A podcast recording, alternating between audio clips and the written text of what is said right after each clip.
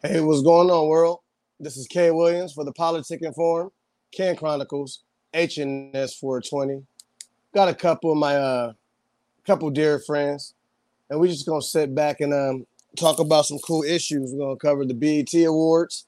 We're gonna talk about sports columnist Jason Whitlock. He recently had a um, very thought-provoking article we're gonna express on um and we're gonna talk about uh whether or not Cap should get a fair chance in the NFL. So I want to bring on um first we got Caleb. He's the CEO of the Politic Inform. The man with the master plan who makes it all happen. What's going on, champ? Still, still. Right.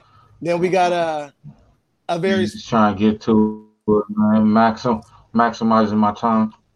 I feel that. I feel that. Then we got uh Yeah. we got another brother uh with some cool introspective views. He goes by the name of uh Alvin. What's going on, Alvin? What's going on, Kim? What's going on, Caleb? Right on. How you guys feel tonight, man? Man, blessed, blessed to be here. Chilling, chilling. Last Yes, sir. last but not least, Black, y'all. man. Last but not least, we got uh this dude is just dope, man. He- He's my best friend. We've been friends for years. Um we've actually been podcasting for a very long time without knowing it throughout the year, just talking on the phone. Um, he got some pretty cool views. His name is Courtney. What's going on, Courtney, aka Chubb? What's going on? What's good? Mm. How was y'all day, fellas? What's the Long, deal? What's the long. deal? hey, who else said long? Mine was cool. Long and productive, or let's talk about it. You know what I'm saying? I had it. Go ahead. Uh, Go ahead. I wouldn't say productive, just long, brother. Ah, that's the truth. so, I felt uh, like some productive things got done. It felt Right. longer than it was productive, yeah. and Caleb, you enjoying your night off, huh? Yeah, man. Got got like four hours of sleep. You know, I live off four hours. We can't hear Four hours and go, man. That's the, the discipline. Can you guys hear You can't hear me? No, I can hear him. It's just it's delayed. Distorted. Yeah. I don't know what's going on. Maybe I exit myself, come back. Mm-hmm. Cause I can hear you. You good I'll my be end. back. Okay. All right. Mhm. All right. I'll be I'll be back though. Just Okay. just to check. You gonna come back? Courtney, why you keep going black? Mm, something came up. Hold on. Oh.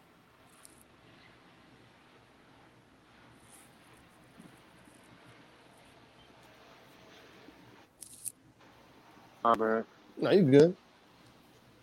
Alvin the Great, what's up, man? I'm good, man. How are you, man? Man, I'm I'm uh I mean you want the real answer? I'm all I right. mean, man.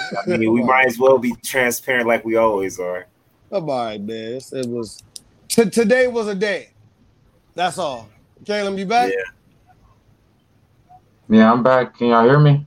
Yeah, Yes, you sir. good on my end. Mhm. All right, so look, fellas, we gonna uh yes, sir. Yes, sir. we gonna we gonna delve right back in, man. Sports col- columnist Jason Whitlock, he uh he published an article a little bit like roughly a week ago, mixed messages on race increasing polarization. Uh, and in the article, it's just a brief ar- uh, overview of the article. He talked about um, mixed people who are pretty much spearheading the BLM movement, and uh, he made references uh, to these people who are spearheading. He made references to their mothers. Um, uh, so talked about Jussie Smollett, white dad, black mom, and then you know Colin Cap, black dad, black dad, white mom. Um, and he also talked about like just the the younger mixed generations in general um, struggling with identity crisis and um, just having cultural issues. Uh, Courtney actually put me onto this article, and uh, I found it. I found it very, very, very interesting. Uh, especially, I'm going to read just a quick excerpt, just for a quick frame of reference, and and it goes. He goes. This is his words in quotations. Let me clarify. Imagine being half black, half white, and raised by the white side of your family. you're immersed in white culture and sensibilities, but society assigns you a black classification and you're treated as the second coming of Nelson Mandela. You love your family. You know your family loves you, excuse me, but society at a large rejects the white half of you. Uh, Caleb, how you feel about that? What'd you get from the article? Well, me personally, I have three siblings that are half white, so I spent uh, summers in Idaho where I've seen the black plight, and out there it's like there's only mixed black people. So I was like uh, uh, the only all black child that uh, basically was in the vicinity. So I kind of resonate with a lot of what he talked about just because of the identity crisis. Is like you, everybody knows you're black, but they, they don't really state it until you're out in public. You know what I'm saying? So like behind closed doors, you can be kicking it with this white boy and race doesn't exist. But then when you go to the boys and girls club, now they're kind of shying away from you because they don't want to be the one kicking it with the black guy. You know what I'm saying? It's kind of like I personally don't struggle with that identity crisis, but I've seen it firsthand through my siblings, and they live in Idaho now, which is predominantly white. They Mhm. date white men, my sisters. You know what I'm saying? So it's like I I don't know how to feel about it. You know what I'm saying? It's like Mm. how do they defend their blackness but still accept the white part of them? Hmm. That's interesting. And so you have, like you said, personal experiences uh from your family, and you know, my daughter on her mother's side, that's where her roots come from, Idaho. So it's um I get that that's an interesting paradigm. Um Alvin, what you got? hmm Um, I mean, given the amount of kids I work with and what I've experienced, like I actually wore my school's hoodie or t-shirt, sweatshirt tonight because I've been telling the kids to come and listen to what we talk about. Um, I think it's one of the hardest things ever. I mean, I, I talked to you guys about it last time about me being light skinned and I wasn't mixed and it was hard enough for me to get through. Now, you know, the N word's thrown around so much, you know, pretending to be hood and and, and hard and, and ghetto or whatever isn't even about black and brown or white or or whatever. It's just about like substance. So I think those kids who do come from mixed backgrounds that um, are being raised with a little bit more privilege, uh, you know, seeing doing things that uh, most kids, and I mean, I mean, it is kind of a racial thing. Like people, people don't they don't really think about how many kids see white people doing cool things on TV or on commercials and don't really see black people doing that type of stuff. So when they do get out in the streets or get into like you know, Caleb said the Boys and Girls Club, they don't even know who to gravitate to because when they do go over to the black crew, like the black group, they don't fit in there because what they talk about and how they live their life is completely different than the way they live theirs. Then they try to go over to the white side, they don't fit in over there neither. It's like if they don't have a sport or some type of artistic create like some type of artistic uh, uh, talent to kind of express themselves, they end up getting kind of in a deep dark hole. So so okay, so so back to like the boys and girls reference, because that's where you Yeah. see it mainly predominantly, right? Yeah, Um, just certain situations. Um, do you see? So when there's a mixed kid who's black and white, what race do you see that particular kid gravitating towards? More of the Well, black I- side or the white side? it's always the black side because black side is always more trendy. It's more accepted. It's it's cool. You know what I mean? Because you'll even have you'll have both sides, a black mom or white mom, whatever. If the kid's light skinned, they want to fit in with the with the darker skinned kids because then they can Ooh. feel accepted. If they're lighter or if they're darker skinned, they definitely want to fit in. But it's more or less just the, like the culture. I mean, it doesn't matter if you're on the west side or the east side. You know what I'm saying? Like we represent cool. So there's no way that um not fitting in with us is something that they're not trying to do. It's just normally you don't you don't ex- you don't really see the the the brother or the sister going over here and talking shit about them though. That type of stuff happens more than what than more than what we could explain in this short period of time. You mhm. have more of that type of shit happening on a day to day basis that creates that negative mindset for the mixed kid than the actual interaction with other kids outside their household. It, it is because, like Caleb said, like, well, when I'm at home, my white brother or my white sister is cool with me. But when I get out, they don't like me, and neither does other people. So then their whole perception of white is wrong. Because then now his dad like fucked up and racist or his mom racist because right. they do treat me different because I mm-hmm. am darker. So you know, you know, and I'm expounding that too before we go to Courtney. My daughter, um, she has sisters who aren't mixed. They're all white, or what all white is, quote unquote. Right. Uh, right. And my daughter said that she notices how receptive other people are before she walks in the room. And then when she walks in the room, it's just a little different. So she said it'd be a situation like this, like she'll see people come into the house and they'll wave at her little sisters because uh, they're much younger, pick them up. And then when Kenya, and then when Kenya walks in, you know, they they, they they're kind of apprehensive and they're kind of just like hi. And I asked my daughter how she feel about that, and she goes, well, she goes, they're just looking at me as being like a you know a black little girl. So I found that to be uh, very interesting. That like even you've like you've actually encountered that too, though, right? Like people that you know. Oh um, man, like yeah. my children, like my children, they're mixed, right? Mm-hmm. So my oldest is always like when she was younger, she'd run up and hug everybody, right? Mm-hmm. And I've always taught all three of them that you know, if you feel that you want to hug someone, you know that's fine, but you don't have to. You're you don't have to feel wrong for not wanting to hug someone. You can say hi in a different way. And what mm-hmm. I caught on to was that yeah. Mm-hmm. White, and I mean, I don't want to be like super racist, but I gotta be racist about like Hispanics and whites seem to have like a. I, am trying to ask some questions. He's not responding.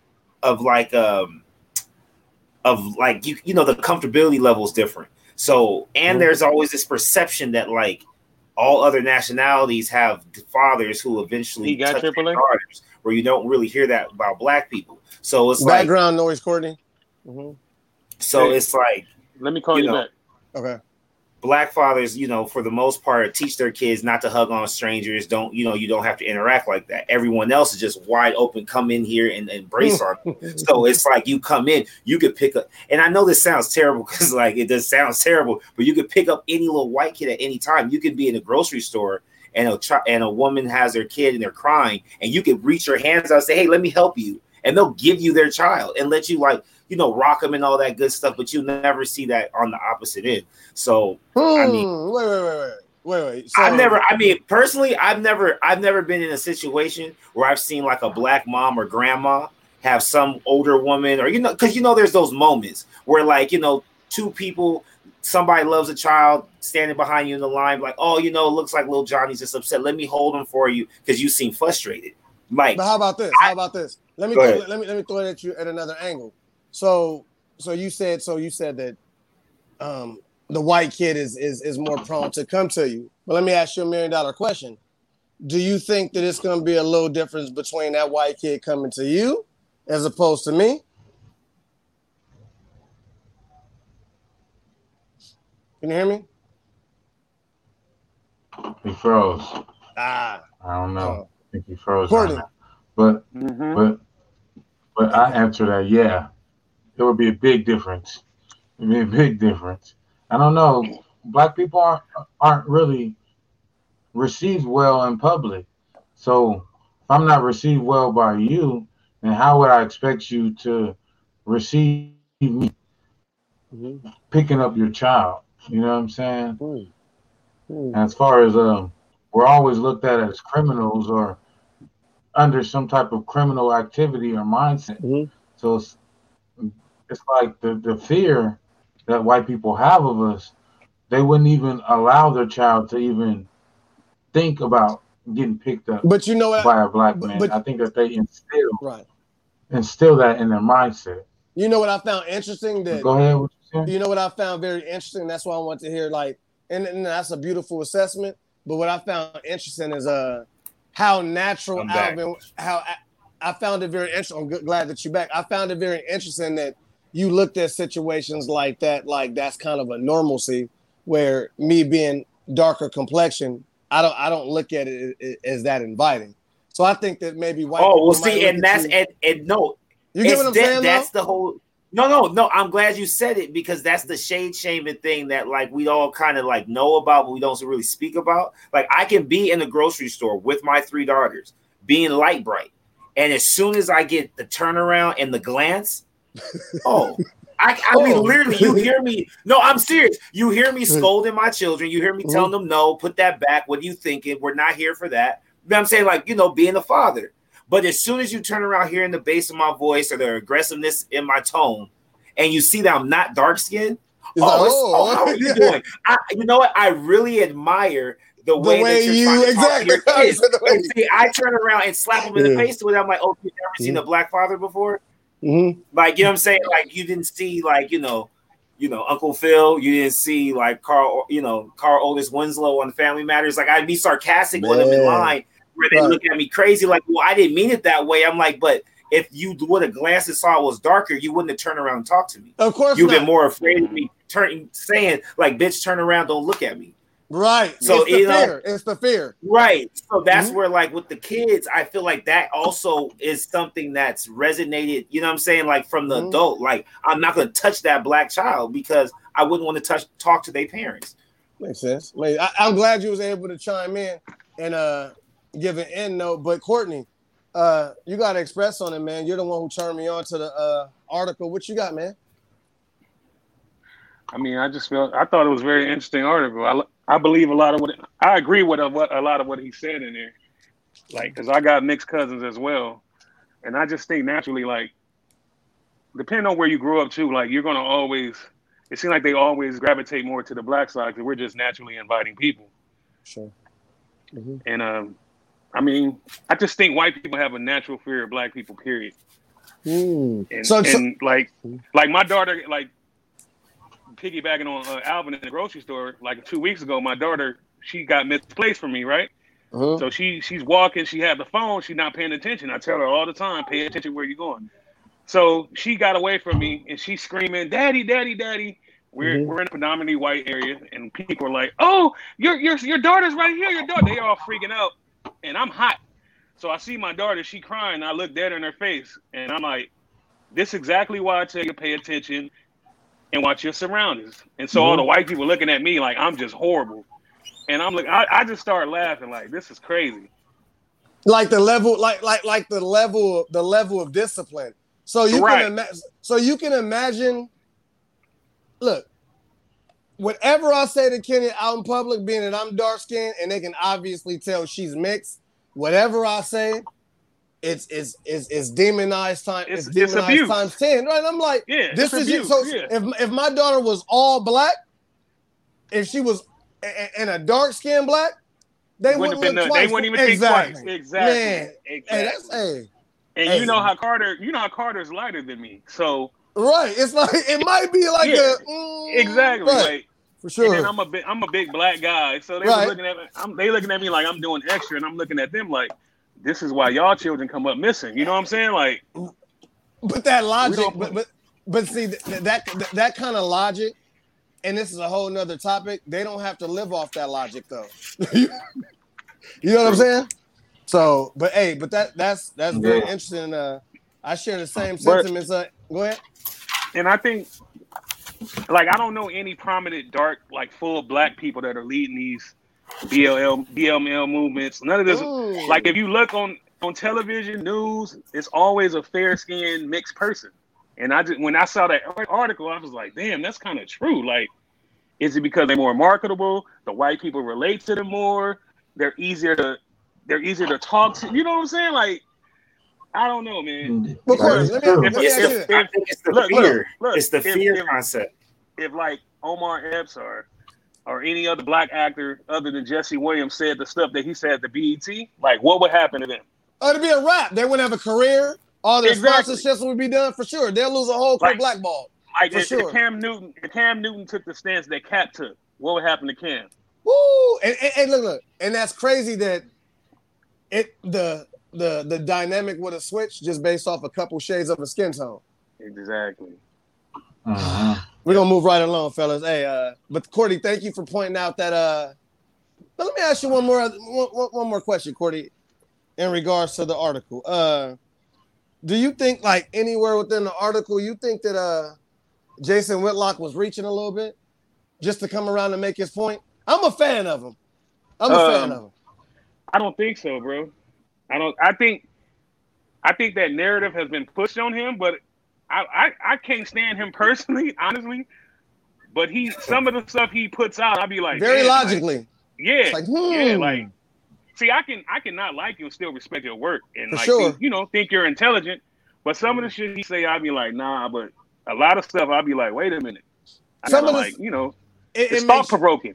It, it- no, no, it, it- it's extremely thought provoking. But the things that, see, he baits you in, he baits you in just to get your attention. But when he has you already in, the thing, like his intent to draw you in, he always put hits the nail right on the head, and that's why I kind of like battle with him. But not Courtney, Light. like for sure, I got, I Yeah. gotta agree with that. What you got, Caleb? For, for me, I, I love the way that he wrapped up the article. The, the last insert, I'm gonna read from it. Mhm. It says, "Race is complicated, confusing, and a dangerous subject. We've turned leadership of the conversation over to athletes, celebrities, and the conflicted. No wonder we can't find common ground." We talk about that too, and- Caleb. and- What you and- got? Yeah, I was about to say. hit it right on the head right there, I heard man. Caleb say that on Why a few episodes them. back. Like Right, Caleb's Caleb, you been said big on that. that. Like, why are we so? Why are we investing in these celebrities and movie stars and stuff? That's true. Yeah, and that's interesting that you that you uh you took that excerpt. Go ahead, Caleb. Mhm. You got anything? because for me it's like it's like we used to have if you look at the, the past we had black religious leaders but now that like i brought up in, in the previous podcast there is there is no black church the, the black church is non-existent and you kind of shunned me for for calling out Creflo Dollar and TD Jakes, but at the same time, it's like I I understand, but in these times, man, if you expect LeBron to say some shit, then I, we really should expect you to say something. You know what I'm saying? Why are we putting all this pressure on a man like LeBron James? We ain't putting that pressure on a TD Jakes, on a Creflo Dollar that everybody gave their money to so that he could have a private plane. So y'all could pay y'all well he could apply pressure on the people to, to pay for him a private plane, but we can't apply pressure on him to speak up for the black community. Can we be fair That's though? backwards. That's backwards. Yeah, Can but be- you know one- what? That's because you're one not second, you're I'm- not supposed to. Go ahead. Just let me say one thing, and then Go uh, ahead. Go ahead. I want him to respond, and then you got the floor. Uh, but Caleb, uh, everybody protests different though, brother. So we we don't know. We talk about look, we talk about back end stuff, right? You're the king of the back end, so you got to respect the back end. We don't know. Mhm. We don't know. Everybody protests different though, Courtney. Ken, the black Because- church is gone, bro. But hold The on. government. No, no, no. I'm not. the I'm not. government no, is- no, no, of course, I'm not. I'm not. I'm, that that's not like that's not the debate. We're talking about like the expectancy of what the preachers and pastors. I mean, everybody protests differently. I'm not Yeah, disagreeing with what you guys I. I hear you. I hear you, but when it comes to stuff regarding religion, they're front and center. They have to be. But but they but but I'm saying though, it might not be their calling to go ahead and go no, to the forefront. no, God they, might no, call them they're to. calling. Their calling Can can't stray away from what their calling is. But go ahead. let me Go let me finish. But but but what I'm saying is that their calling is their calling, but God might put them in different situations in different areas of protest. We're just expecting them to get up and preach and go out and rally how they preach on Sundays. But in this situation, it might be a different calling. They might handle stuff, they might be writing on the back end, they might be the financial back end. So we gotta kind of have an open mind though, but that's just my opinion. What you got uh where we going to Caleb the now? Okay. Oh, hold on. To, to respond to that, I, I understand everything that you're saying, but my argument isn't about him going to preach a sermon at a protest. Mine it's, either. uh, it's more the mindset of the people. Why, as the people, do we have bigger expectations for an athlete like LeBron James than we do a religious leader like TD Jakes? I'm talking to the uh, more of the mentality of the black community. Why Oh, we put so much weight on what LeBron says and not the religious leaders? I I'll, I'll with you. chime in Black on church I'll chime in on that one Because the black, agree with you. black people don't follow it. because Caleb, like you said, there's no black church. Right. That's also because most black people don't follow any type of church anymore because they don't believe in half the things they've read in the Bible or even are reading in the Bible because of that. Like we talked about the last time, as far as if the slaves were being read the Bible and they start to, if people are starting to do their research and they are they are stuck right now on the fact that there's no way that the Bible can be as accurate as people say they are because when it was originally pre- like presented to us, we were slaves. So that means it could have said that the sky was black, the ocean was red, you know, trees were were, were orange. You know we what I mean? know. Right. No, you know what I'm saying? And so I think right now, like as far as as a whole, we're looking at the people that we can physically put our hands on and touch and say, okay, LeBron, you're our Michael Jordan of this generation. You're our Kobe Bryant of this generation. Kobe would have did this this way, so we're expecting you to do it in a different way or the same way instead of looking at people who are in positions to actually have their voice heard, maybe make a different impact. Like if we really had any type of pastor or reverend saying anything about half of this stuff going on in the world, it would change the narrative. But only because it's Stephen Jackson's like twin brother, but it's not his brother, is it even as, as impactful as it is? And I'm saying, and I wrote this down, Ken, just so you know, because I was telling Caleb earlier, I was doing notes. I believe No, I that if it was that. Thank you. no problem. If it wasn't for the fact that Stephen Jackson already had on his record that he jumped into the stands and beat some niggas' asses off of his basketball teammates in the NBA, none of this shit would have went down the way it's gone down. I feel like he was a dark skinned guy in a public's eye. He's already retired from the NBA. He's already become somebody that we see on a on a daily basis on Mhm. ESPN. He has a podcast and a TV or a little podcast show with Matt Barnes. He has so much like national attention right now that if if something if he would have flipped the opposite direction, like if Stephen Jackson actually says turn up, I believe more people will turn up and go in a negative, more aggressive way than anybody would expect. Why just because of who he is, and what- because of who he is and what he stands for. And I don't mean because of what he did out on a basketball court, but the man's been as honest as he can. mean, he's outspoken. He's court. candid. Yeah, Yeah, for sure. Exactly. So, like right now, you don't hear him every day talking and ranting about different things going on. You but just when you do hear him, yeah, for sure. I he's agree. going in, but you know what I'm saying. But you know where he's at. He's front line. He's like, I'm still in Minnesota. I haven't went home yet. Blah blah blah. But who else is doing that type of thing? You know what I'm saying? Like each, like there's a handful of NBA players on each team that are doing that in their local communities. But like you said before, you don't see LeBron, so that's why people are pressing for LeBron. Let- if it was- you know what? Go ahead. Go ahead.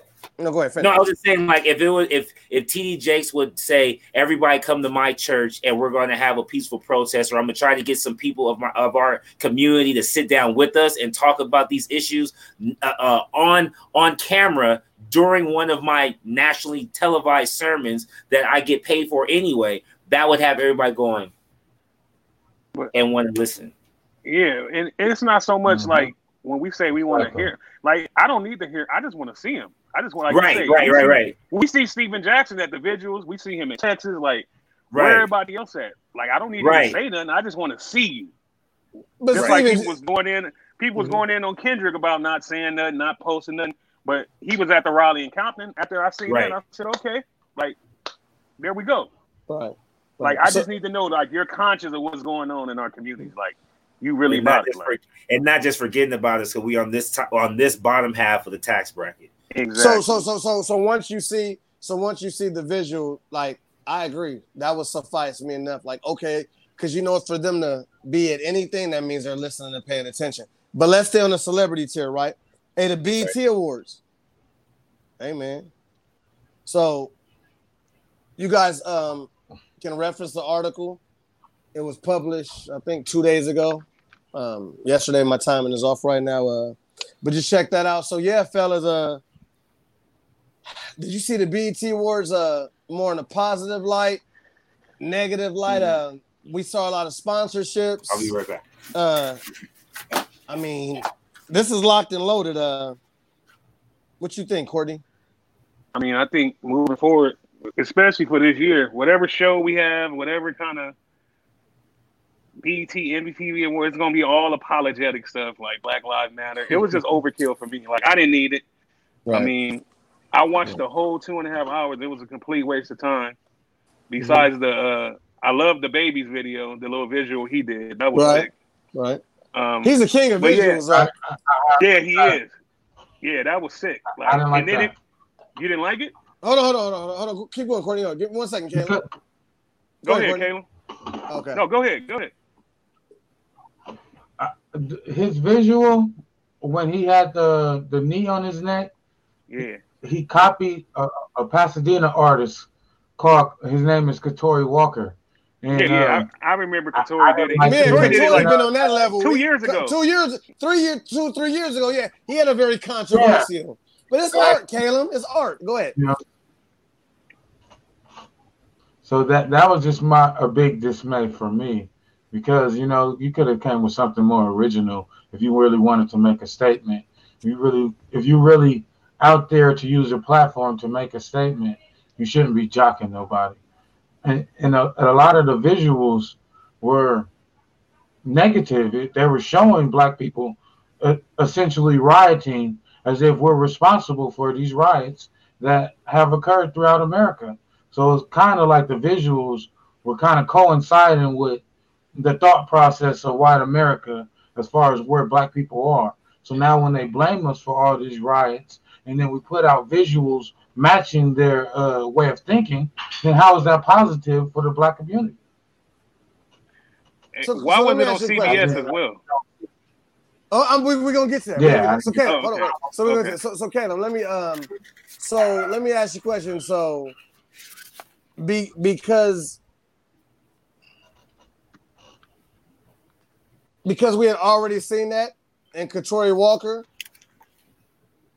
Why was it less significant to you? I mean, the message. So so so for it to be reenacted, that means we're still dealing with the same situations. So for you, because I mean, that you know that stood out. That that stood out. Um, so why are you looking Well, at it well, as well, a negative me, perspective? We're still dealing with the same I'm from. Pasadena, so I, I, I get what you're saying, but for me, I'm from Pasadena, so I I, I know the backstory of Katori Walker's story. So when he's telling the story, I know people that know his brother that he's talking about. I I I'm familiar with the whole backstory of the the whole um basically sto- story he told in the visual.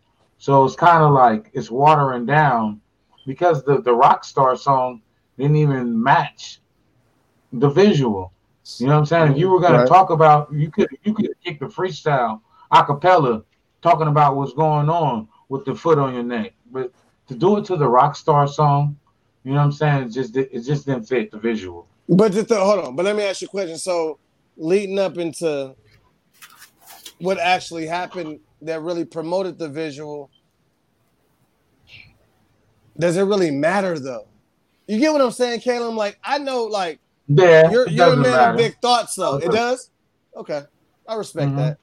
I respect that. It doesn't matter. Just for me, I, I, I feel like you, if you wanted to make the statement, everybody's raving about the visual, but I seen it done better by the original and, and the story that was told. So the And that- cinematics of it. Music, yes, no, the music, the, the story and the music that went with the visual actually Okay. matched. I didn't feel like the visual matched the, the music, and, and that's why I didn't really enjoy the content. So it was pre. It, it was it was I don't like Got the you. rock star song. That's cool. That's cool. I don't like the Rockstar song, and uh, saying "fuck cops" on all the songs is not going to get us Right. black plight.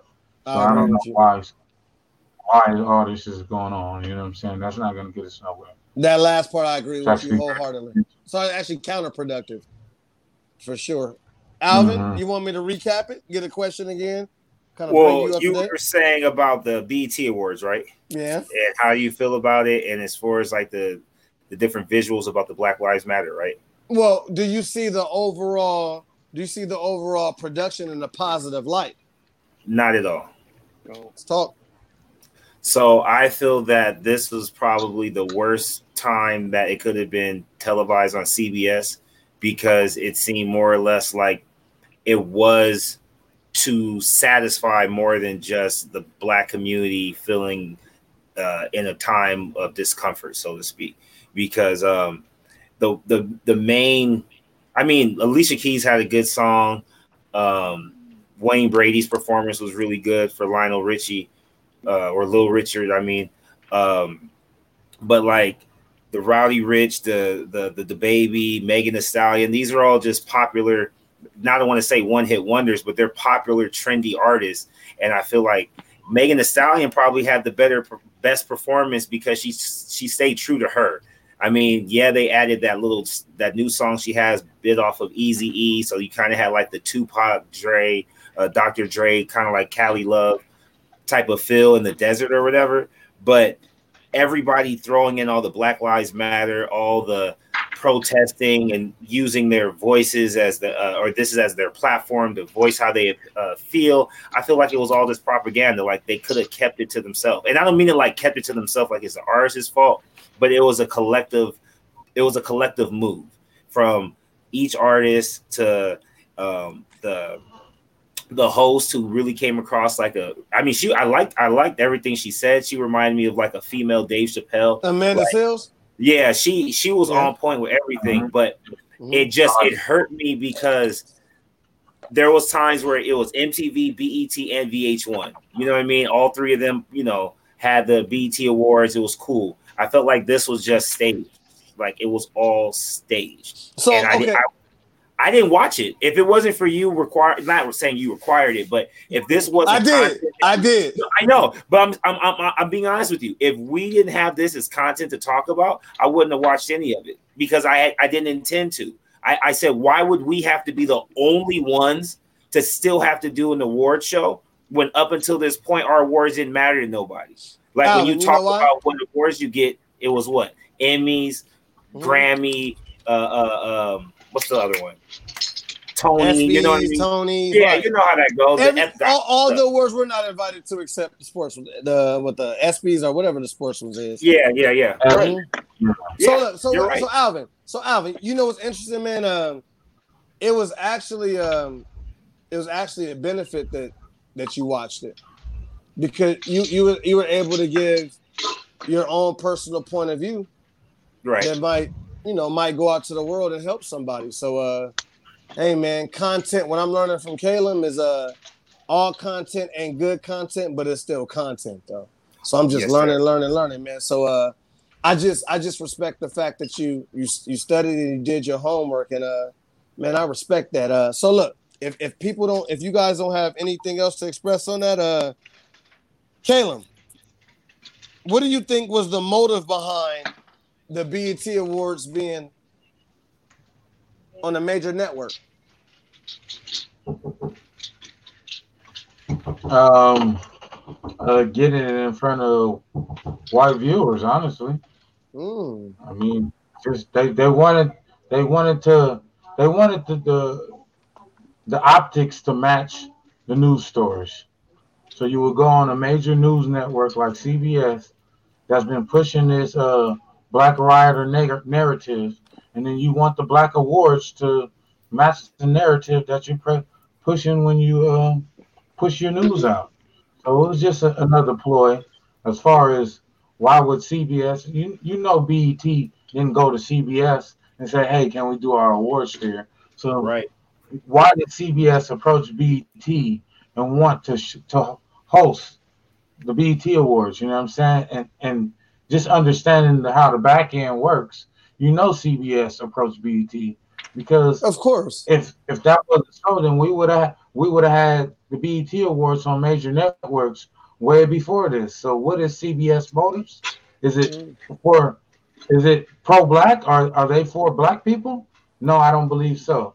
So it, it's all it's all optics, man. So okay, Propaganda. okay, okay. So okay, so not looking at it from a logical perspective because I agree with you wholeheartedly. So, from a manipulative a manipulative perspective, do you think it would have been genius for us for it to be on a major on a major broadcast network? Yeah, because in this game, man, it's all about exposure, man. The more eyes you can get on your shit, Mhm. the better. No matter which way you get it done, man. So it's all there is in 48 laws of power, man. I believe it's the sixth law. We're saying um, attract attention at all costs. There is no such thing as bad publicity. So as far as black people, as far as a- person like Megan Thee Stallion, which would never get the average white person to tune into her, you know, we might got a hundred thousand white people that looked at Megan Thee Stallion for two minutes, and So- that right there is worth it as a black people. We're only So thirteen percent of America.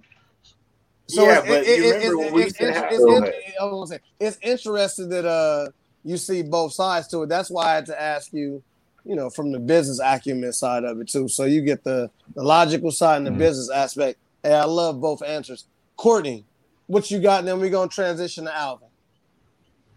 As far About as the CBS. the motive, like, what do you think the motive was behind it being on the major network? Like Kato said, I believe CBS reached out to not BET. It makes it makes too much sense. Mhm. Like he said, to continue the narrative. CBS is basically I go to CBS for news. Nothing, I mean, I don't watch any other shows on CBS. It's a news station, and uh, the BET Awards was news, man. That's all. Oh, so it was less entertaining this year for you, Courtney? It was terrible, man. I was Oh. irritated. Yep. No, Courtney, you I said it right. It was news. You you're so right. It was news. They played it so that people could feel so people could give us views so they could feel like they're putting money back in our pockets because we were jigabooing on stage. Exactly. Well, from That's the, what you it know, was. of our own houses.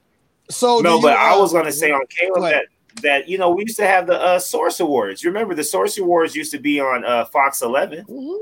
And until people violent. started fighting, well, you know, it got wild. That's the point. It got wild, and then they didn't want to show that on Fox 11. I don't think they cared about the violence that they were showing between the the hip hop culture, but I think it was more or less just not showing something that not everybody was going to pay attention to. Because you know what, Fox, they do show violence. But to, Yeah, you know Yeah. what kind of violence I'm talking about. But we're gonna be Yeah. quiet. to, to, to rebuttal to that, Source sold itself and is now owned by white people. Same same way that BET is. So these white people jock for position, rub shoulders with you, get buddy buddy, and then acquire you. yep. So But it's our was fault. that really a or was Well, that no, I mean or was that we got to sell for the highest dollar. You know what I'm saying? They was putting themselves in, in position to be acquired. And that's what happened, man. So we can't really I mean was it for was it for black people? Yeah, the social wars was, but was the deals for black people that was done behind the, the doors for the back end? No. The white man still won. So the white man put on a black production. Should we really rave about that? I got a question, Caleb, for for for, for all the fellas, for all the fellas. So the general consensus amongst the fellas is that, is that you guys did not enjoy the BET Awards, right? Right. We agree? Okay. Didn't like okay. it. So, um, I mean, I have my opinion. I'm kind of on the fence. I see both sides. I didn't enjoy it, to be honest with you, but I mean, I, I get it, just like you guys get it. But here's an important question How much respect have you guys lost for the actual artists who participated in the BET Awards? I didn't lose None. any for Wayne Brady. Didn't lose any for Alicia Keys. They all did their job. I mean, it's just it's unfortunate that uh it wasn't the the best production. Mm. So Alvin, so stay there with me, right? So, so throughout the show, you see certain people who your thoughts ally with theirs, and then certain people you knew was just it, it was just media propaganda. Okay, Yeah. okay, I get that. So moving to Courtney. See, the artist, I don't know how much say so the artist had in it. You got to look at their labels too. I'm sure labels was jockeying for these visuals to go up too. Like, and then mm. look who got the biggest parts: Make Mel Gasol and the Bay, who are the hottest artists in the game right now. Woo! So, I mean, you got to look. They're tied to these labels too. Yep. right? Neither one, But- of the, neither neither one of them are independent. Meg Thee Stallion's, Roc Nation, the Baby, who's the Atlantic? Like Mhm. those are they them two run hip hop. Uh-huh. So Let Let's stay here though, Courtney. you don't you, you don't you don't think that those two artists um during this time of social protests be it that labels are going to be a little bit more sensitive to their black artists you don't think they had more of a say so to say you know what hey i'm not going to take this stance i'm not going to perform Nope. Ooh, why is that It ain't no ain't no ain't no labels being sensitive to no to black issues, bro. If that's the case, De La Soul and all these other groups will have all they all they masters and shit. Don't they don't care about us, man. Ooh. so they just went ahead and just so so the two You gonna mega you gonna fall in line. The- gonna- so they, the- gonna, they gonna fall in right line. i agree so the two megastars you're just saying they basically went and did their job Yep. Ooh. Who next? Who got something else? Let's go. Let's switch it up. I got something else. Sorry about that. As far My as the laptop- artists, I had to switch I to my mean- phone. Whatever y'all want to talk Wow. about. I'm good. Wh- wh- wh- Why wouldn't I? If I'm an artist, why wouldn't I? You know what I'm saying? I don't know. I just don't get it. I mean, and like like he said, they are signed to to labels and management, and public relations handles the artist's uh, imagery. So the PR team put them in, in, in contact with BET. Now BET is not black owned, and when doing a deal with CBS, it's like white a, a white man and a white man decided what the black production was going to do. It's like it's like Barnum and Bailey.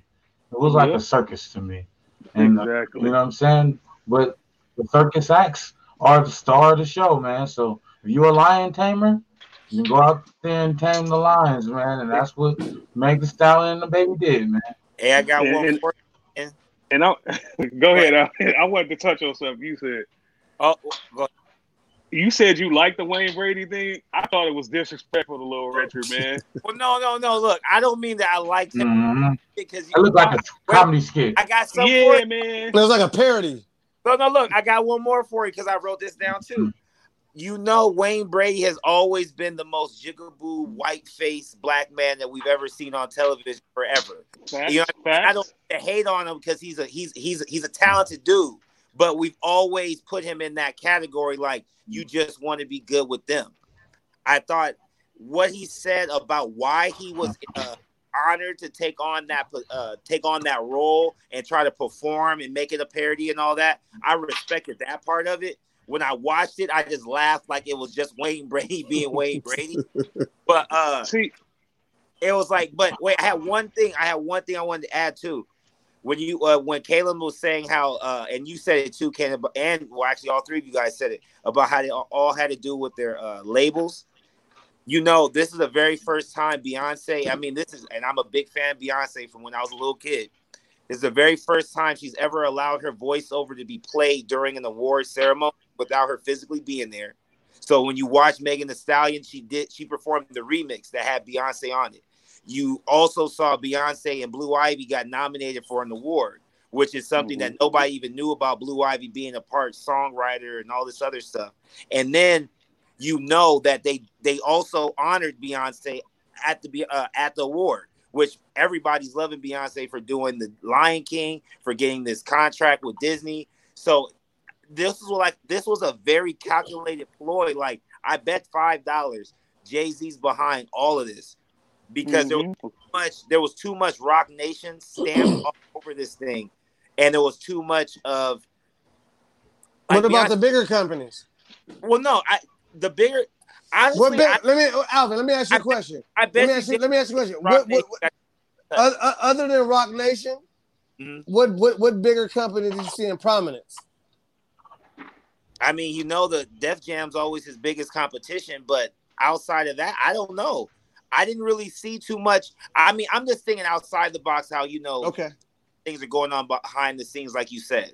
And if Jay Z and Beyonce are going to have a subtle, a subtle shot in the air where we all know that they're there and they're relevant, but not being vocal and being present, you know they had a lot of the profit going to this.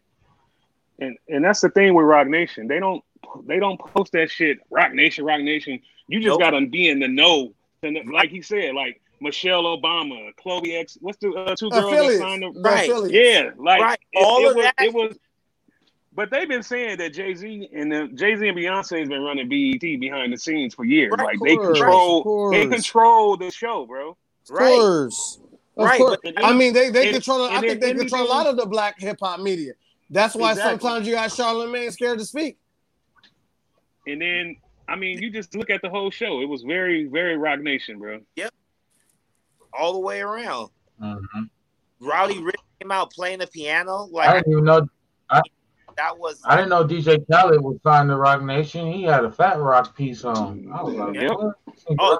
he gave him his last official piece from the original 97 like chains that they were made uh, that were made. hmm That was And- the the rumor.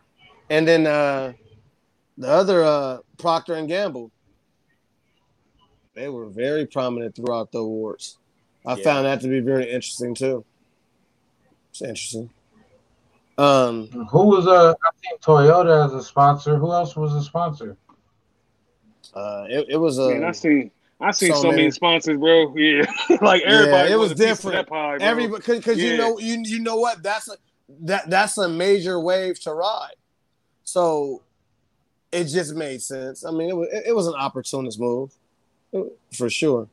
So let's talk about uh let's jump into uh different agendas. How do you feel about how do y'all feel about different agendas jumping on the backs, for lack of a better term, of the uh, Black Lives Matter movement? The Me Too movement. But America is a Me Too country. You know what Mm. I'm saying? Capitalism is based off of jumping on people's ways and, and riding it. And that's what a capitalistic system is based upon. If it wasn't so, then America wouldn't exist. That's why everybody loves America because you can come here and not know how to do shit, copy him, jump on his back, and, and reach success.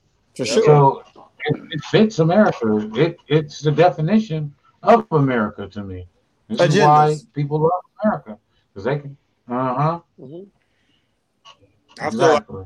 I feel like Black Lives Matter now is back in the forefront of taking the butt of all the criticism and all the ridicule, and then somebody else will step up and say, "Well, what about this too?" or "What about this?" Like right now is relevant until something else happens to a different one of these groups that's starting to protest with us. Because if the next person, if the next black person killed happens to be homosexual, is going to then bring a different group out to try to get the same type of respect, or at least the same type of attention to get their voices out. Because if you notice that you haven't heard any of that for a hate crime, and that used to always be one of the biggest issues with Mhm. homosexual black males. You got Courtney. I think Black Lives. Matter is just it's just watered down now, man. Like the sports unwatered it down, the media, the award shows. It's just like I don't even think people know what Black Lives Matter means. Like it's I don't know. To me, It's marketing. yeah. It's like a, it's marketing. It's the monetize. All these companies came out. We Black Lives. Everybody had a statement. It's just it's corny now. I, I'm sorry. I, it's just corny to me now. and then the street vendors too. So I was I, I was driving to LA earlier, and I, and I saw you know um, I can't breathe, Black Lives Matter, Sandra Bland, just paying reference and Yeah. homage to to, to to all the um the respected Black people who have uh, lost their lives unwarranted to police brutality. Um, and I was like, this is really just a money grab, though.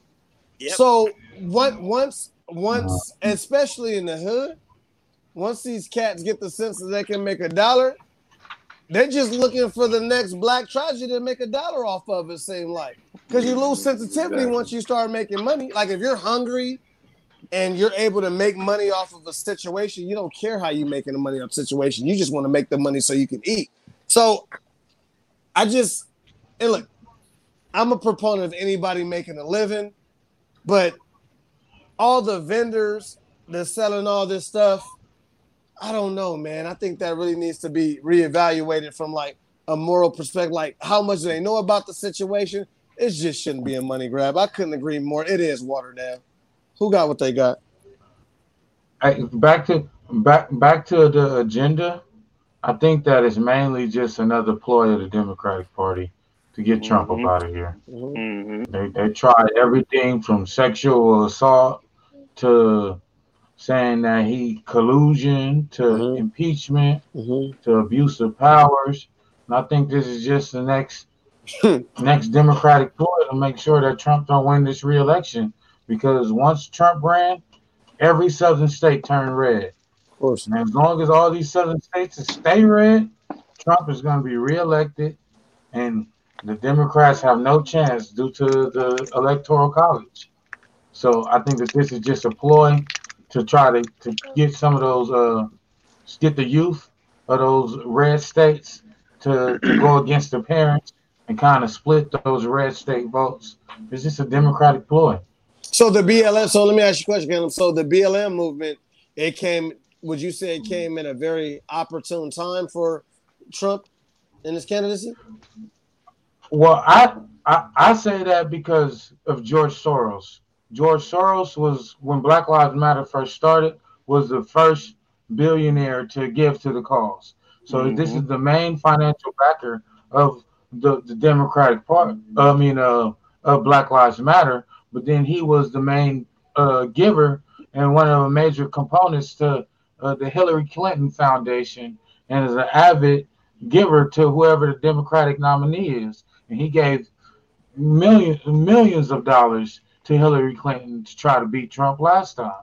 Mhm. So the same dude that is giving all this money to the Democratic Foundation and giving all this money to the Hillary Clinton Foundation and giving all this money to the Democratic Party as a whole, and then this is the same dude that's the funding Black Lives Matter. You can't say that they don't coincide. The agenda.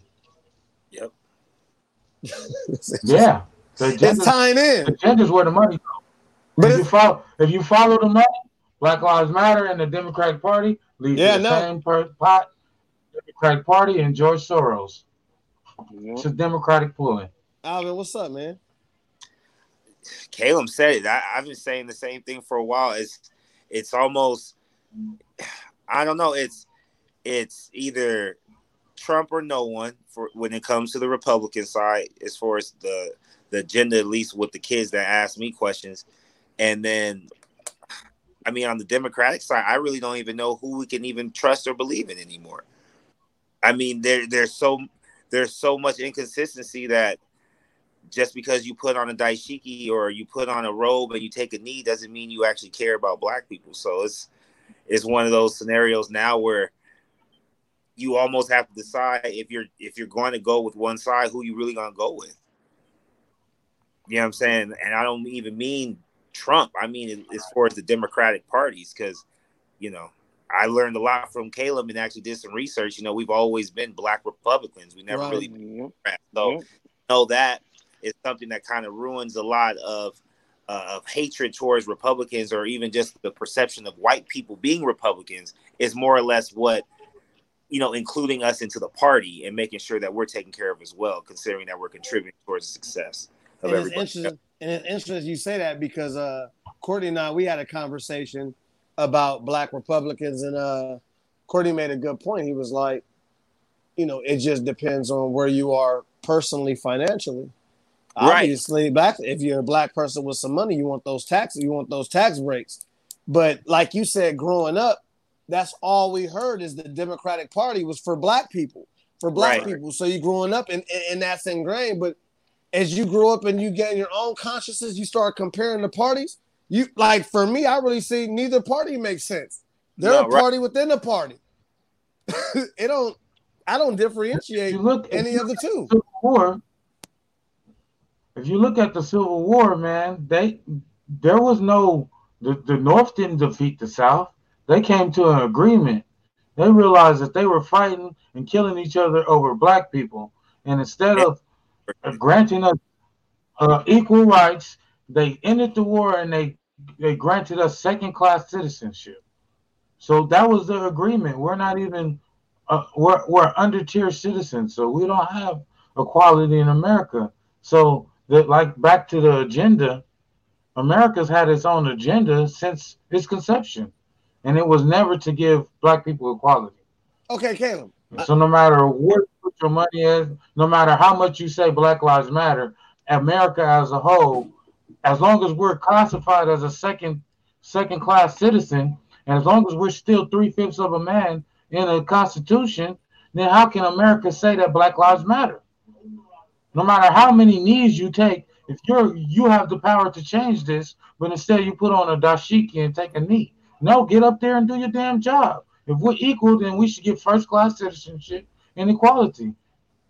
We shouldn't be three fifths of the. Uh, that should be ratified out of the Constitution. You can do this right now, but instead you rather take a knee for the optics. America has its agenda, and it's talk about let, for, let's, for let's talk about equality of the black man. Let's talk. Excuse me. Let's talk about a beautiful point, but we're gonna stay with you. Let's talk about taking the knee. Should Cap get a fair chance at the NFL, man? And will the NFL feel? And if they give him a fair chance and he actually gets back into the NFL, do you feel the NFL will be losing power with letting him back in? So I just want to start by saying I'm a 49er fan. Kaepernick was my favorite player. I was an avid Cap Cap supporter since day one, before the protest, during the protest, after the protest. Let's go political. I just don't agree. I, I, never agreed with Cap's decision to settle out of court undisclosed because now he's in a position where he can't come out and say certain things because of the undisclosed um, parameters of what he accepted from the NFL. So now his platform isn't as big. So now we're using him as a martyr, but the martyr can't even come out and do anything about it because he wanted to take the money under the table for undisclosed amount. Would you like so to see him back Cap in the NFL? Kinda, no, you took mm. a deal from the NFL, an undisclosed deal, and you know now that all this is going on that it wasn't worth whatever you took from the NFL. So as far as Cap, it would be detrimental to your whole martyr martyr um, standpoint to, to go back to the NFL. A martyr is ostracized, a martyr is killed. If you go back, then that kills that whole narrative. I think a so return though, to right? a, a, a, return to the NFL for Kaepernick would be detrimental to black people as the uh, when we record the history of what's going on in America. Okay, so okay, if you with this. And they, white people get the right history, that narrative is going to be skewed, and everything that Kaepernick stood for is going to be washed away. Okay, but him getting back into the NFL, wouldn't that constitute everything that he was saying was evident? Isn't that the? Isn't that the? Because the skill is there, right? No. So let me finish. No let me finish. Just let me finish. Just there's me no change to the system Caleb. or the structure then it's all optics. No, no, no. Okay, okay. That's fine. Regardless of optics or not. I get that. Like we all get that. But my question is to you again. We all know he has a skill level to get back in. If he's able to get back in, that would be the ultimately, that would be the ultimate apology, and that would be the NFL admittance that they blackballed him though. So how would that be anything negative yeah. towards the black community? Because listen, now that gives now the NFL knows that oh, you know what? Now all these other players who have a problem with social injustice, now you know what? They're gonna be able to exercise their platform, and it kind of evens the playing field eventually. You don't think so? I I get what you're saying, but at the same time, it's it's just like all go what's going on with the Black Lives Matter movement if none of this leads to legislation or structural change, then it's all optics. Bringing back Kaepernick, but not changing the rules or or or bringing in a black owner, that would say, hey, we realize we're wrong and we're gonna let somebody own a team in our because we're dealing financially. There's a financial dealing. Okay. let it let a player come back and probably get a minimum contract and pay him a million dollars and make a billion dollars off the optics that you're going to get for signing this dude for one year for a minimum. It's all optics. That's not going to do anything for black people. Bring in a black owner. You agree, Courtney? Hire more black head coaches. Yeah, I agree with Caleb. Uh, Cap, Cap, Cap doesn't want to play football because he he know what like what Caleb said. Like it'll it's gonna water down everything he stood for. He already shot himself in the foot when he took the deal under the table. Like if he wanted to be this real martyr, he would expose everything. But now he can't. Like we don't know nothing. We don't know how much he got, how much money. He, you know what I'm saying? I heard it was only like a couple mil. Mm. Like for him to be quiet forever. Cap does. Cap knows if he step on the football field, like everyone's gonna look at him like, bruh, nah. And then the skill's not there no more, kid. I don't believe the skill. Like, it's been four what four years? Mm-hmm. Like he he can't play football no more, man. He don't look in shape to you. Foot, looking in shape and being football shape, we all know that's two different things. Right. And, do and you, do you believe have, he's keeping you haven't took a shape? hit? You haven't. He hasn't taken a hit on the football field in four years, man. Yeah, but Like- you about like Peyton Manning or Tom Brady, if they can ride it out all the way to forty, and he's still somewhat in his prime, Yeah, at least. But be they were they were actively playing though. well, we And- don't And, know. He and Cap, and- go ahead. And Cap, Cap is a mobile quarterback too. He's a running quarterback, so it's different. True, Mm. That's true. You know what I'm saying? Like his reaction, he relies on that reaction. And st- like he's older. It's been four years. Like football and basketball too. Like if it was basketball, it's a different story. But football, you got you got to get back used to taking them hits and being all mm-hmm. four years. That's that's different. True. beautiful assessment, fellas. It's a beautiful show, man. I appreciate y'all for coming, talking, introspective thoughts, real thoughts. Let's go to shout outs if y'all ain't got nothing else. Um, do I have anything else I want to tell you? No. Oh, I did one. I had one more thing. Let's go. Uh, because everybody's talking about WNBA and NBA um, getting the opportunity to express how they feel about social injustice on their jerseys. Um, I was going to ask. I wanted to ask you, actually, Ken. Uh, do you feel that this is something that we'll see that's like similar to the Donald Sterling with the Clippers back in the day?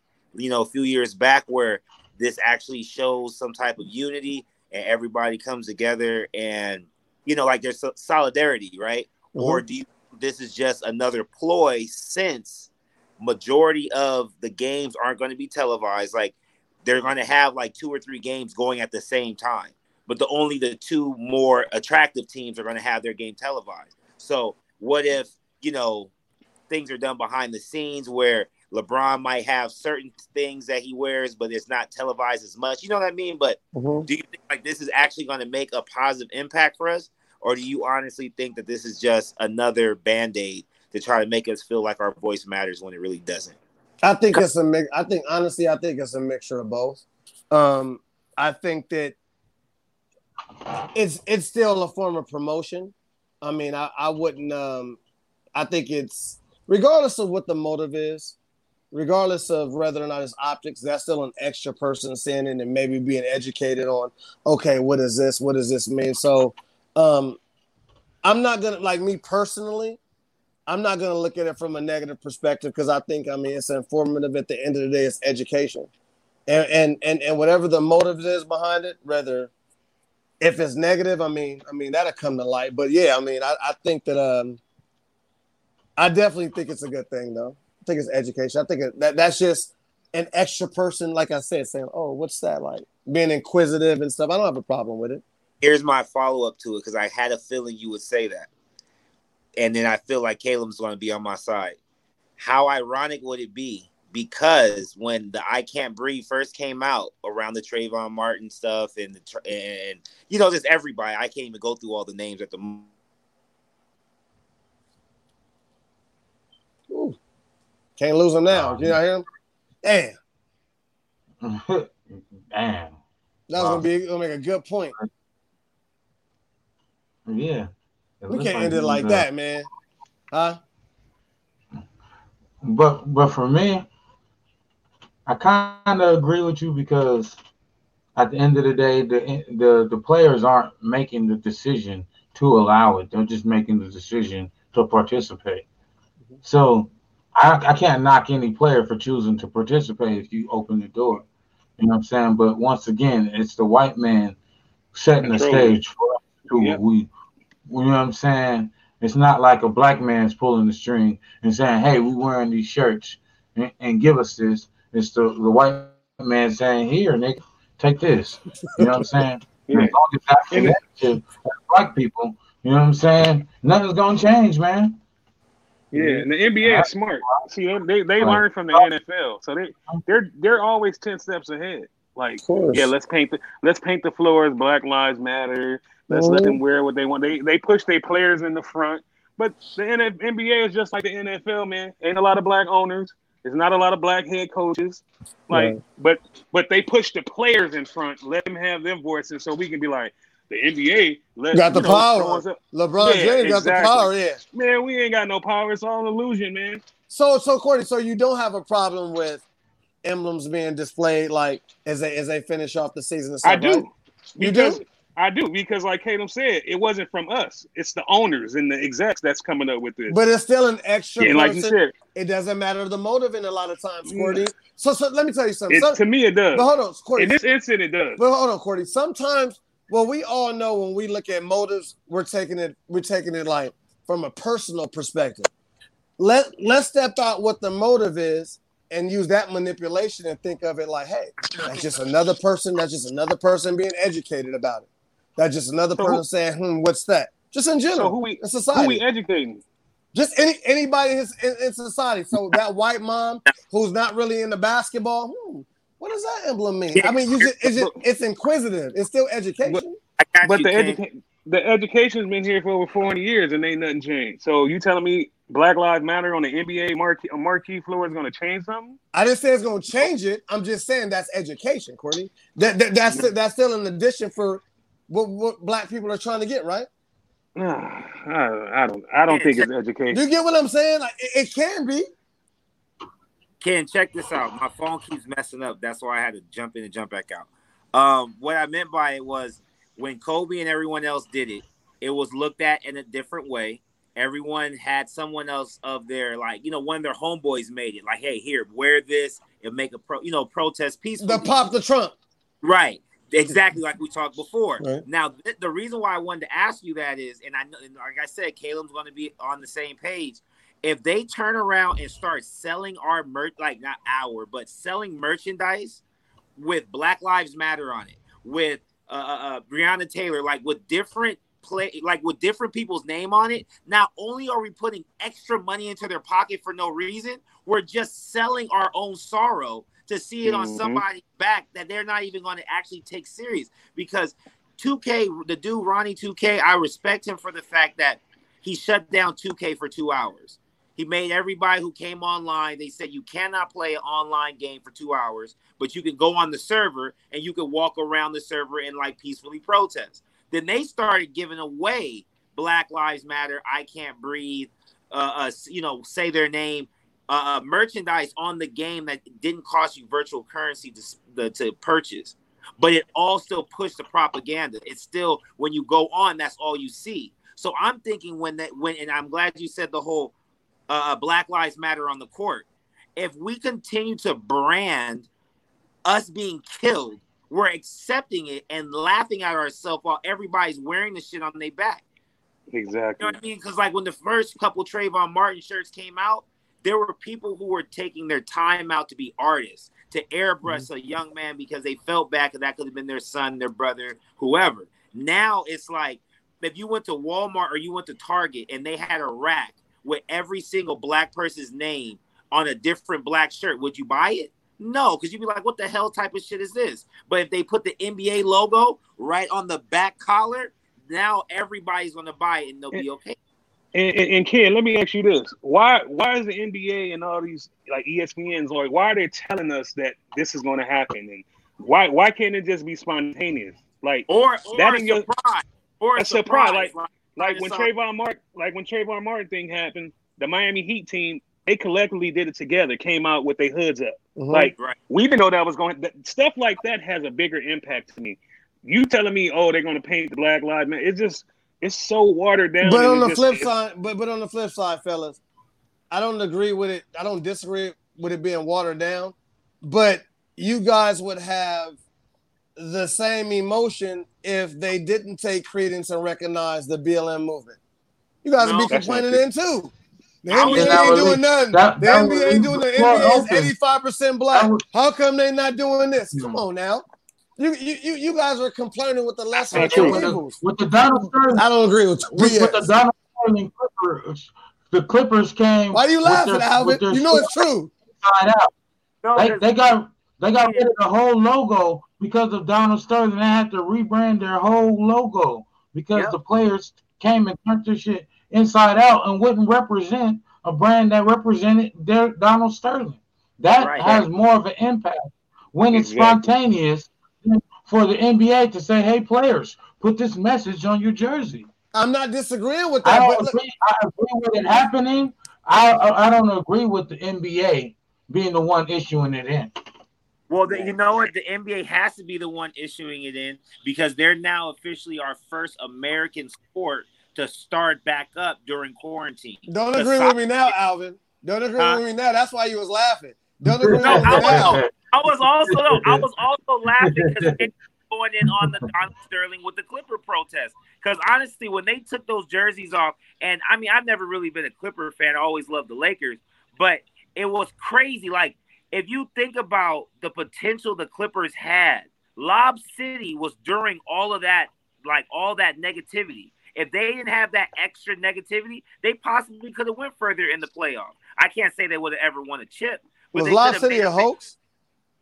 No, it, No. to me it wasn't. No. I felt like they No. were actually nice, and they No, had that- that. That awesome. That year, that year when that broke, that happened in the playoffs. It's it's Matt Barnes, Matt Barnes talking. It screwed the whole team up, bro. It ruined everything because they couldn't even they couldn't look they couldn't look themselves in the mirror with that jersey on and say I want to win it for Clipper Nation because they was like the hell. with Exactly. I mean, they even went and got a mascot. Like, mm. look at they got a they got an ostrich or a pelican looking bird as a Hmm. mascot just so that they could get away from that. Toucan. Kent, Kent, is Hmm? is MLB is MLB gonna have Black Lives Matter out in the outfield or behind? Yeah, plate? right. Yeah, right. Hell no. Why not? Never. That's Why not? Come on, That's man. Exactly. Why No, I not? thought What's the, they- demo- what's the what's the demographic of African Americans in baseball? Is NHL is the NHL gonna do it? Come on, man. No. No, No, so it ma- so Wait, it makes wait. more sense. But okay, so it makes more sense for the NBA, who's predominantly black, to do it. You can't No. compare that to the Yeah, NHL yeah, 'cause and they- MLB. That's silly. Yeah, because the because the NBA has an agenda agenda and they have to cater to their And- audience, bro. baseball, Major League Baseball is one of the only sports that on okay, Jackie Robinson's birthday, everybody wears 42. I've never heard of that in any other sport. He's he's he's our he's our uh, uh you know, the leader of segregation in baseball. So they honor him in that way. We've never heard nothing honored of anybody like that in the NBA for any reason. Like they put the patch on. Look, here's one. They put the KB patch for Kobe since he passed. But the year before that, or two years before that, Jerry Buss had died, and they had the patch for him. Almost the exact same JB as it is KB. Do you think they're going to have the patch next year? No. Even though Kobe was the greatest Laker ever as far as fan wise, they're not going to do that because it's going to be too much marketing and too much direction towards Kobe and not enough towards the NBA. What would make you ask me that question about the MLB, Corey? Like, of course not. That was a good point, though. That was a good point. It's point. America's pastime. I thought Yeah. football was now. Nah, No. baseball. That's that's No. that's It's not edging. It's not. It's not. I mean, that's what I've been hearing these past two years. football football needed too much athleticism even back then. They couldn't handle tackling each other with no face mask once they let black people start to play at home or at school. Let's go into shout outs. It's a beautiful show. No, you you know we can talk for like five hours. Uh, this is a dope show. I appreciate. You know, we touched on a lot of um issues that need to continue to be touched on. The BLM movement, um, different perspectives, uh, transition just into sports, uh, the BET Awards. I appreciate all of my fellas. You guys are my brothers. I appreciate you guys studying the material and producing a good show. I could not do this without y'all. Let's go into shout outs, fellas. Shout out everybody, man. Shout out to Politics Oh, I'm Forum, sorry, man. Ken Yeah. Chronicles, HNS, everybody. Go. Yeah, Yes, sir. out the six six one. Politicking forum, man. Politicking the podcast. Let's go. Um, Oh. what else, man? My nigga Alvin, Ken Chronicles, Ronnie HNS 420, Cortez, my nigga Tez the Great, he back. We love Robbie, man. Willow Jackson Music. Uh, man, we the camp. What getting about that strong, Roku? man. We Talk about that Roku a little bit. movement. Tomorrow night, man, we're having a presentation on uh, Zoom, unveiling our plan for our own television network through the Roku. By the end of the year, we plan to expand the Apple TV, Fire Stick, um, and phone applications. But man, our own platform, man, politic and broadcasting, man. Malcolm X said something that stuck with me forever. He said, "I do not, I do not." Um, hold on, I'm messing. I don't want to mess up the quote. I do not expect white media to paint positive pictures of black men. And I agree with that. That is not the expectation of the white media. So we're gonna we're gonna be the ones to paint the picture of who black men are, not them. They, they can't control our narrative anymore. I appreciate that, brother. And I respect that. You know what? Shout out to you, brother. Shout out to the Politic Forum, Mr. Politic you, man. CEO, the founder who gave me Ken Chronicles my first platform and a new shot at life in this journalism stuff. I take it seriously. It's protected and respected, brother. Shout out to Alvin. We we gonna we we we gonna definitely connect. I love your introspective point of views. They're very thought provoking, and you know what? You go out with them, and I respect them, and you walk away with them, and you know what? The the the thing about your commentary is um is truthful and is honest, and I will always respect you for that. So anytime you have an open invitation to come on the Ken Chronicles, shout out to Courtney, my best friend. Thank you, brother. It's kind of hard to get him on here, like I said, like we've been podcasting since the late 90s talking about different like music and stuff like this and uh it was actually through his son Jelani how I met. I'm about to go into the shout outs, but shout out Courtney, thank you. Shout out to his son Jelani. He's doing great work too. You can check him out on the Politic and Forum too. Um, shout out to Lucky Heavy Heart. Uh, album dropped a couple weeks ago. The visual crazy is out. Check it out now. Shout out to Zaire, underrated and overdue. I know visual is out on all major platforms. We got both of the interviews dropping in um in about a month or so. Uh Kalen was behind the scenes. We had fun. Shout out to Kenai and the whole Dungeon Music family. Kenai can't stand niggas. Addicted, featuring Ernest King. Shout out to the CEO of Dungeon Music, Davion Canada, and uh, shout out to Chow Mein. Chow uh, he's a rapper and he's out of the South Bay, but actually the South Bay, um, up north, San Jose, I believe. And he has an album dropping um early part of mid September. It's called South Bay Summer. So uh, shout out to all those fellas. Shout out to Willow Jackson Music and that whole camp in uh HNS 420 Ronnie. That's all I got. And shout out to uh, Yaji Kedit and what he got going over there with the motivational speaker. And uh, that's it. That's all I got. Ken Chronicles, and we out. Peace.